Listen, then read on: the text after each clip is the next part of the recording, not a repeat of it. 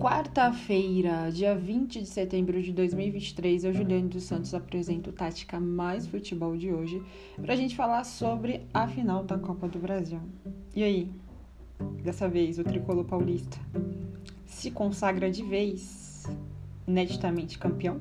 Só falta isso, da Copa do Brasil para os tricolores e um caos que permeia no Flamengo. Então vem comigo.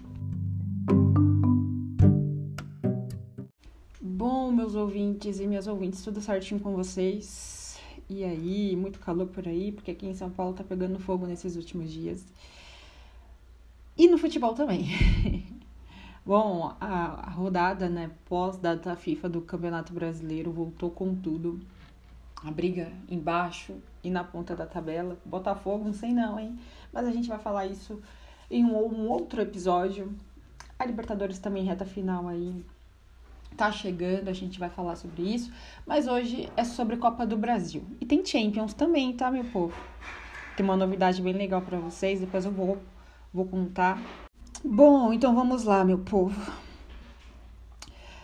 É um jogo da Copa do Brasil, num domingão, lá no Maracanã, pulsando no Rio de Janeiro, no ritmo 40 graus. Fez bem calor, né? Muito calor no, no final de semana. O que a gente viu ali nesse jogo? Um coletivo muito bom do São Paulo, de Dorival Júnior, e um time totalmente pragmático, desorganizado do Flamengo de São Paulo. Na verdade, um Flamengo bem caótico. O que reflete em campo é sobre o comandante. Né? Então, e o futebol é de dentro para fora.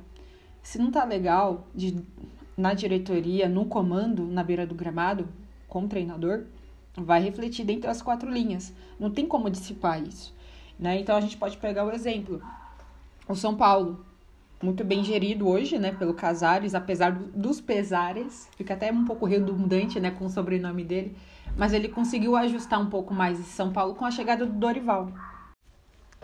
E assim, né, meus ouvintes, é, um time dominador como foi o São Paulo, um primeiro tempo muito bom, o Alisson brilhou, Nestor brilhou. O quem fez o gol? Caleri brilhou demais também. Rafinha, nossa, taticamente perfeito, anulou o Bruno Henrique. Então foi um jogo do São Paulo, uma supremacia totalmente coletiva da equipe tricolor paulista. E, em contrapartida, o Flamengo, um bagunçado, desorganizado, caótico e preocupante, né? E a gente viu que extra-campo o negócio tá muito mais feio, né? Nessa, ontem, ontem, é, Marcos Braz se envolveu com uma briga com um torcedor. Olha aí, né? Então o negócio não tá nada legal. É lamentável, eu não quero nem estender o que aconteceu, né? Porque vocês já imaginam. Assim, é lamentável, de verdade. E o Flamengo. Ah, Juliane, mas tem tudo para perder esse título pro São Paulo? Futebol, gente. Até o último minuto pode acontecer. Muita coisa. Até o último um minuto dos 90 mais acréscimos. Mas hoje, o São Paulo tem tudo a favor para ser campeão, sim. Com certeza. Tem um time organizado para isso, tem um técnico bom, né? Não que o Dorival, não que o, o São Paulo não seja bom, mas não deu liga pro Flamengo. Taticamente ele faz uma salada mista ali. Não sei porque o Everton Ribeiro é banco. Porque o Everton Ribeiro entrou muito bem no segundo tempo, inclusive, onde o São Paulo até cansou e depois teve dificuldades para sair um pouco mais devido é, à entrada do Everton Ribeiro, que conseguiu equiparar muito bem aquela meio e cabeça de área. Então, não sei porquê não sei por que tanta coisa no Flamengo de São Paulo e Marcos Braz. É bem caótico, a palavra é essa. E o já um São Paulo que, com a chegada do Dorival Júnior, foi outro São Paulo, vive um outro momento. E agora aqui nesse próximo domingo no Morumbi, tem tudo assim para se sagrar de vez o único título que não tem, o grande tricolor paulista.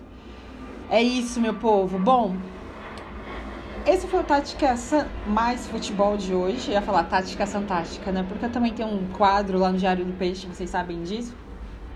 Aí fica Tática, Tática. Mas eu já volto na próxima semana para vocês pra gente falar quem foi o campeão e falar sobre Champions League, sobre esse início de fase de grupos. Tá certo? Um beijo para vocês, eu já volto na próxima semana.